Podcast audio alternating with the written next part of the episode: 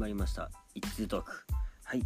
この番組では、えー好きなプロレスやスニーカーファッションそしてヒップホップを好きなだけ語っていくラジオです、えーラジオの最後にはヒップホップの曲を紹介しますので、えー最後までお聴きください。はい。お相手は MC いつでございます？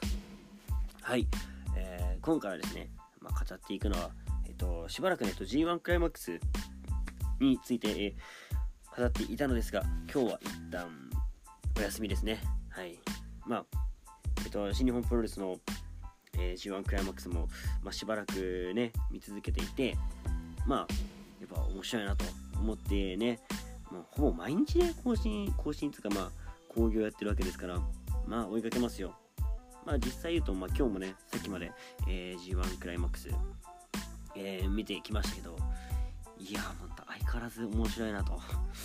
新日本プロレス止まらねえなというような感じでしたね。はい。で裏ではね、えー国内では、えープロレスリングノアのねあのーなんだっけトーナメントがあったりね、えー全日本プロレスのチャンカンがあったりともう今一番プロレス熱いんじゃねっていうね時期ですよね。うん。まあそんな時期でもあるんでまあ、えー後々ねそちらの方もチェックして、えー軽くねここで話せていけたらいいかななんて、えー思ってます。うん。まあそんな中ね今回話していくのがねえーこの番組2トークではおなじみではあります、えーアメプロ会になりますね。はい。今回語っていくアメプロは、えー WW、えー9月27日ありました、えクラッシュ・オブ・チャンピオンズ。はい。クラッシュ・オブ・チャンピオンズって昔 WCW ったかな WW の前の、えー WCW で、えーペーパービュー大会があって、えそれが復活した感じですかね。クラッシュ・オブ・チャンピオンズって名前はうん最近あったかな。前はなんか何だっけチャンピオンズナイトみたいなさナイト・オブ・チャンピオンズっていうあのチャンピオンが、えー一堂に会して、えー一夜でね、えー全タイトルマッチを行うっていう、えーペーパービューがあったりしてね。てっきりまあそれかななんていう話を昔した気がするんで。あのー昔のラジオをね聞いてくださってる方は多分あ最近やったんじゃね？みたいな思ってくれるんじゃないかなと思うんですけどちょっとあまりその記憶が 思い出せないので久々にクラッシュ・オブ・チャンピオンズって名前見たなーなんて思ったりもしてるんですけど。まあ今回このねクラッシュ・オブ・チャンピオンと、まあ、NXT も、えー時間があれば話していきたいなと思います。どっちかっていうと NXT の方が話したいんだけどね。そちらの方がなんかメイン感ありますけど。一応えっと日時順っていうことで、えー先にありました、えー WB の方のペーパービューをね語っていきたいと思います。まあサクッと終わらせられたらいいかな。はい。じゃあまずはですねキックオフマッチ、えー中村慎介セザーロが、えースマックダウンのチャンピオンなんですね今ね。でそのスマックダウンの、えータッグ王座戦が組まれましたと、えー、慎介セザーロ VS、えーカリストリンセドラド。ウィズグランメタリック。この、えーマスクマンさんにはルチャルチャパーティールルチャハウスパーティーだっけ？っていうユニットなんだよね。うん。とまあえー、WIB で活躍している、えー外人2人のタッグシンスケセザーロで結構セザーロって、えー昔ノアとかに上がってたりして結構日本のプロレスリスペクトなところもあったりして、えー好きな、えーファッションブランドがアリストトリストっていうねあのー長野がやってるファッションブランドですね。はい。がねセザーロ一番好きだって、えー私服はアリストトリストを、えー海外から取り寄せて着てるみたいなんですよ。すごいね。であの日本での興行とかがあった時は実際に実店舗に行って買うほど好きだと。いうねセザーロなんですけども、えーまあ日本のねもともとプロレスが好きなセザーロとまあしんすけ組んだらまあそれは息合うよねって感じで。まあまあねあのータッグチーム良くてタッグワークねタッグワーク良くて好きなタッグですね。でやっぱね中村慎介ずっと好きな選手だったしでセザーロもそういうちゃんとリスペクトもある選手だからここ組んでてねやっぱ見てて面白いです。うん。で、えー、と得技合体技があるんですよね。あのー、あれだ。スーパーパワーボム、えー、しんすけがブレンバスターで持ち上げてトップロープにいるセザーロがそれをキャッチしてパワーボムすると。なだれ式のパワーボムみたいなね。技をずっと使ったんですけどこの試合で、えー、この試合からなのかどうかわかんないんですけど、まあ、セザロがジャイアントスイングをすると、まあ、ぐるぐる回してそこを横っ面に金車差を当てるっていう合体技を決めてスリーカウント今回取ったんですけどええぐくねっていう。あの大男があのレねレスラーをぶん回してその回転に合わせて膝蹴りするんですよ。きつくねっていう。なんか昔、えー、ドラゴンゲートでドン・藤井と、えー、望月がタッグ組んでたんですよね。うん。なんだっけチーム絶倫みたいな感じで名前やってたかな。でその時にジャイアントスイングで回してるところをあのー、ローキックみたいな下段蹴りを入れて顔面にぶち込むっていう超危ねえ技があったんですけどそれっぽくてなんかそれ思い出したなっていう。感想でしたね。まあこれで、えーと、新助セザルは防衛に成功しましたという感じです。はいここからがですね、えー、本試合ですかね。はい。第1試合、えー、インターコンチ。インターコンチネンタル王座選手権試合、えー、トリプルスレッドラダーマッチ。まあ、トリプルスレッドラダーってことは、えー、三つどもえのラダーマッチ、えリングの上空に、えー、吊るされているベルトを、えー、はしごを登って取りに行くという試合になります。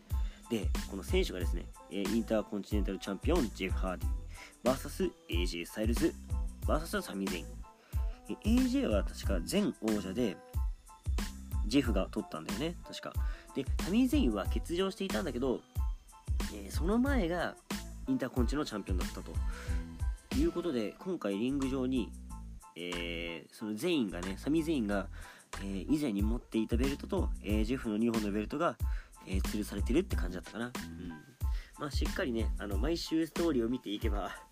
わかるんですけど私ねこの毎月そのペーパービューだけをチェックするっていう方式をとっていましてまあどっちかというとライトな WB ファンだというところですかね。うん。たまにあの J スポーツに加入していますので、えー、家のテレビで見れるんですけどやっぱりねちょっと時間がねなかったりして まああまり見れてなかったりもねするんでまあ他のプロレスとかも見てるんでねまあこんだけ見てるとちょっとどうしてもペーパービューだけを月1見るって形になってしまうんですね。はい。でまあジェフ・ハーディ VSAJ スタイルズ VS サミー・ゼイン。この3人をえー、思い浮かべてまあ何が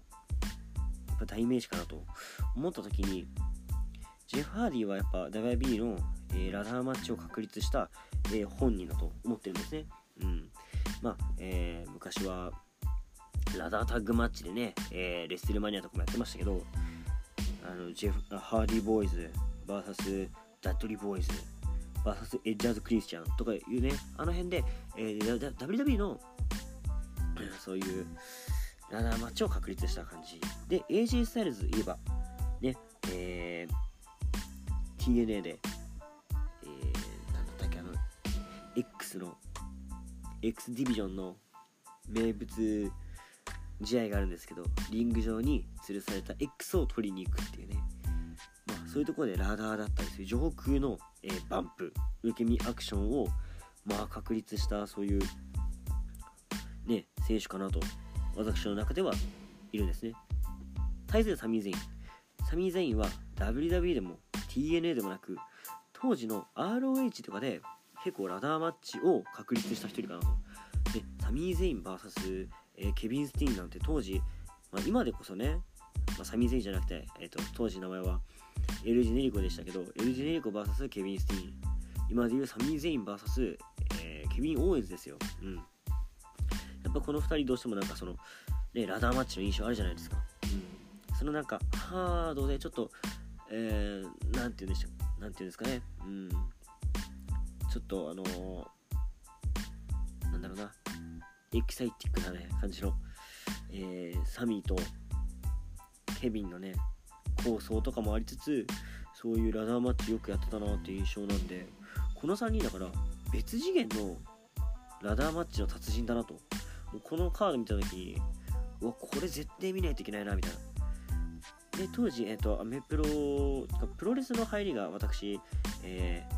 ーね、アメプロだったんですけど当時 WB 見ててで、えー、中学生ながら TNA と ROH も見てたんです。でまあ同時期ではないですけどほぼ同世代の、えー、ラダーマッチの達人3人が合わさると。ごいことだなと思って。いやあのー、なんだろう。あのー、今のさ MCU えー、っとマーベル・シネマティック・ユニバースのスパイダーマンと、えー、ちょっと昔にあったアメージング・スパイダーマンとあとサムライミ監督のスパイダーマン。このなんか3人が一緒に戦ってるみたいなさ。わかります？この興奮。伝わりにくいですね。まあ要は 同じ舞台で活躍していたその3人が一気に合わさると。いやマルチユニバースですよ。この試合は。すげえなと。今はもう試合内容はもう言わずもがな。これはでもね是非見てほしいなと思うくらいの内容だったんですけど。まあ、えー、みんなのねその、えー、培ってきた、えー、上空でのねえ受け身だったり技の攻防もありつつまあ少し皆さんねもう年をね取ってきててちょっと、ね、熟練された熟練されたねレスリングテクニックを駆使しながらの、まあ、レスリングってもプロレスのテクニックねを、え駆使しながらの試合だったかなと。で、えー、中盤、もう終盤差し掛かるぐらいですね、え、全員が自分のなんかあの入場していた時のジャケットから手錠を取り出すんです。で、その手錠をジェフ・ハーディの耳の穴、まあ、ジェフ・ハーディってあの、すっごいでっかい耳の穴があるんですよ。あの、耳の穴って、あれですね、ピアスの穴にくっつけて、ラダーとくっつけるんですよ。だから、ジェフ・ハーディはその、ね、えー、ラダーを耳とくっつけながら動くとやばいでしょ。で、えー、もう一つ手錠を取って AJ の手にもかけるんですけど AJ に反撃され、えー、全員のね腕とくっつくんです。だから2人はもう離れないみたいな。っていうことは、えー、ジェフがラダを抱えながらラダの上に登るか AJ と全員が一緒に登って一緒に取るかしかないんです。あこれ1本ずつ取っておしまいかなって思ったんですよ。2本かかってるし。あこれだな。と思ったらえー、っとですね全員が鍵を取り出して自分1人だけ外してでそれをラダーにくっつけるんですよ。ジェファーディの。もうつまりは誰も動けない状態で全員が勝つと。いや正直こんな感じで勝ってほしくはなかったんですけどちょっとなんか俺の中でこの3人のラダーマッチで順位をねつけてほしくないっていうところもあったので、まあ、チャンピオン VS チャンピオンみたいな感じでまあこれくらいのね決まり方の方がまあ逆にありがたいかなっていう印象で終わりました。いや非常に面白かったです。はい。続いて第2試合、えー、ローの女子王座戦。チャンピオンアスカ VS、えー、ゼリーナ・ベガ。ゼリーナ・ベガっていう選手はえー、初めて見たかな、俺は。うん。まあ、もう終始アスカペースでアスカが圧勝しましたと。まあ、それくらいしかちょっと喋ることないっすね。うん。そんな感じでしたね。はい。それで、まあ、第3試合。えー、US 王座戦、ボビー・ラッシュリー、あチャンピオンボビー・ラッシュリー VS、えー、アポロ・クルーズですね。まあ、これラッシュリーがフルネルソンを決めたよっていうこれ前もボビー・ラシュリー VS アポロ・クルーズやった時に多分言ったと思うんですけど運動神経のいい、えー、マッチョの黒人ツルツル頭2人ですね。はい。途中見分けつかなくなるんじゃないかっていうね。まあそんなの冗談ですけどいや最終的にはフルネルソンをね、えー、力任せに決めて、えー、ボビー・ラッシーが勝ちましたって感じですね。はい、じゃあ続きまして、え第4試合。ロータッグ王座戦。ストリートプロフィッツ。チャンピオンチームですね。ストリートプロフィッツ VS えアンドラデエンジェルガルザ。このガルザとどあとアンアンドラではあれだね、えー、もともと、えー、ローンの方にいてエンジェル・ガルザはちょっと前まで NXT いなかったかな。うん。あ上がってきたんだ。ってなんか印象になりましたね、で、えー、最後ですねこれ。えー、っとストリートプロフィッツのドーキンス。ドーキンス。ちょっとあの、えー、太い方ですね。うん。がえー、アンドラデに、えー、なんていうのあのあのあのイントーメント。なんかハイアングルのスパインバスターみたいな。技を決めて、えー、アンドラデがねカウント2でまあ普通に返すんです。まあ試合も中盤だったしちょっと早かったんでまあまあつなぎ技だなーみたいな感じで思ってたらえレフリーがねそのまま、えー、返したの気づかず3カウント叩いて、えー、防衛に成功と。いやこれ後にねビンスで怒られビンスに怒られたんちゃうかな思って。うん。これちょっとレフリーレフリーがちょっとミスったなみたいな。でも WB のことだから、まあ、それもストーリーかもしれないし後にストーリーとして、えー、消化させてくるのではないかなと。思ってはいます。はい。続いてでは第5試合。チャンピオン、えー、あこれはスマックダウンの方の調子技ですね、えー、チャンピオンベイリー VS、えー、アスカ。でえー、っとですね。これがニッキークロスがドクターストップで欠場になったと、はあ、でベイリーはオープンチャレンジをすると言ったところアスカが来たという感じなんですけど結構ねあの試合序盤も序盤の方で、えー、椅子でねベイリーがぶん殴って反則最低でアスカ勝ちなんですけど王座は移動ならずで、えベイリーがね、喜んで帰ろうとしたところ、えサーシャ・バンクスが現れてベイリーを攻撃と。まあ、サーシャ・バンクスとベイリー組んでたわけなんですけど、えー、サシャ・バンクスじゃねえー、ベイリーがね、バンクスを裏切った形で、えー、ベイリーがね、首を、えー、攻撃するんですよね。えー、昔エッジとかがやってたあの、パイプ椅子を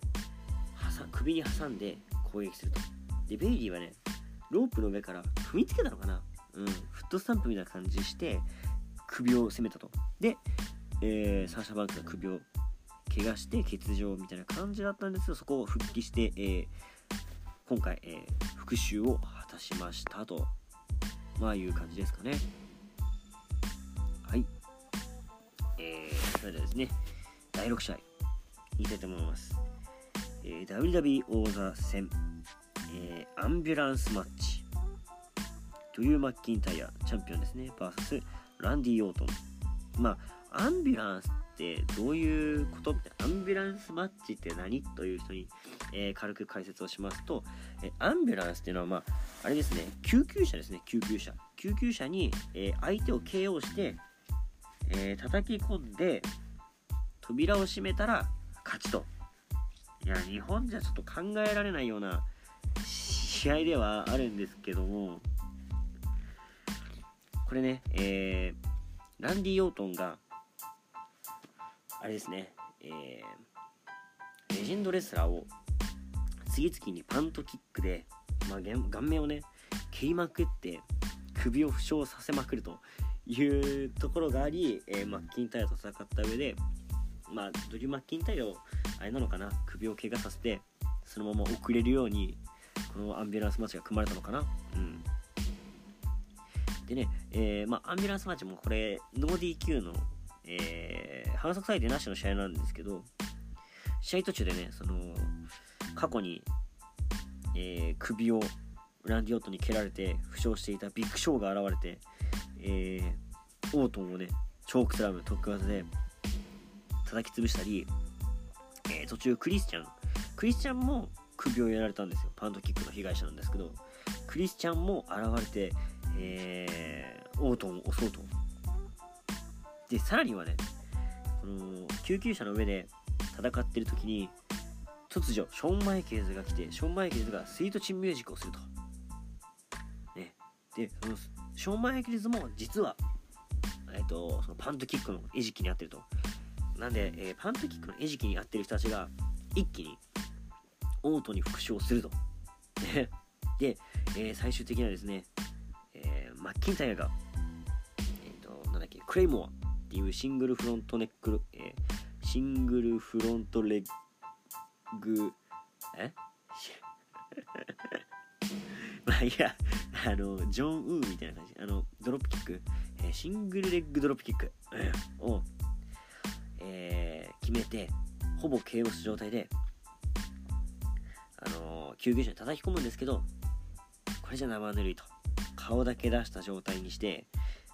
後ろに助走をつけて、なんとマッキンタイヤがオートにパントキックを決めて、救急車に押し込んで、試合が決着すると。で、まあ、試合後ね、えー、その救急車がそのまま運ばれるわけなんですけど、運転していたのは、なんと、えー、リック・フレアだということですね。はい。いや、このリック・フレアも実はね、えー、被害者ですと。パントキックの被害者だったということでね、まあ、全員が、えー、オートンに復讐を果たしたという、なんとも WB 的なね、えー、クライマックスの 試合でした。すごい見どころはね、いっぱいあったし、WB らしさを堪能できた試合で大満足でしたね。はい。えー、それでは、じゃあ、この日のメインイベントいきましょう。メインイベントはですね、え、ユニバーサル王座戦、チャンピオンロマン・レインズ VS ジェイ・ウーソ。えー、このジェイ・ウーソは、このウーソーズっていう双子の、えー、タッグチームがあるんですけど、レインズのまあ親戚なんですよね。いとこなのかな？うん。まあ親戚なんですよ。だから仲いいんですけどなんかあのー、コロナ明けでちょっとあんまりいい関係ではなくてで、えー、レインズに挑戦が決まりましたと。で、えー、J がね、えー、途中で徳技のスプラッシュを決めるんですけどレインズは返してでその後レインズがですねえ、スピアを決めて徳技のスピアを決めるんですけどフォールはせずなんか俺をねなんかチーフと呼べみたいななんかずっと要求していてですねまあその後もずっと、えー、ジェイを顔面を殴りまくると。でそこで、えー、相方のとか、まあ、双子のジミー・ウーソが来て、え、タオルを投入しようとするんですけど J がそれを拒否しますとまあレイズはずっとね、ジェイにパンチを浴びせてて、もう動けないんですよ。もう試合も動かないし、もうこれ以上やってもなっていう感じのところで、やっぱり、え、タオルを投入して、え、試合が終了と。うん。ななんすかね、なんか見ててあんまりいい気分にはならない試合でしたね。うん。で、えー、レインズが、えー、王座を防衛し、試合後、お前がチーフだと。いうところで終わりですよね。はい。えこんな終わりって感じでしたね正直うんなんか終わりのなんか後味が良くないなという感じでまあでもその前の試合が面白かったからまあ今回はいいかなとような内容ですかね。はい。いやもうここで23分喋ってますね。一旦これ区切ってえー、次回後編 NXT テイクオーバー 10.4NXT テイクオーバー31について話そうかな。はい。じゃあまあそんな感じで、まあ、今回はちょっとヒップホップ紹介は、えー、なしとして、えー、次回ですね。NXT を語った時に、えー、一緒にヒップホップ紹介もしたいと思います。いや本当は NXT を語りたかったんでねもうこのまま続けて日本撮りしようかな。はい。まあそんな感じで、えー今回はですね、えー、とクラッシュチャンピオンズ2020についてえお話ししました。はい。じゃあ今回はこれでおしまいになるんですけど最後に、えー、番組からのお知らせをさせていただきます。はい。一通10日皆様からのメッセージお待ちしております。番組ツイッタースターラ、えーと、番組ツイッターは、えー、スターラジオ555スターラジオ555です、えー、フォローの方よろしくお願いします、えー、感想をつぶやく際はハッシュタグ SSR555 ハッシュタグ SSR555 をつけて、えー、ツイートをよろしくお願いします。えー、私、相方長さんとやっております、えー、全力シューティングスターラジオもね、えー、Spotify、えー、ポッドキャストアンカーの方で聞けますので、えー、ご一緒にですね、えー、ご購読の方よろしくお願いします。はい。ということで今回はおしまいになります、え次回は NFT テイクオーバーの回でお会いしましょう。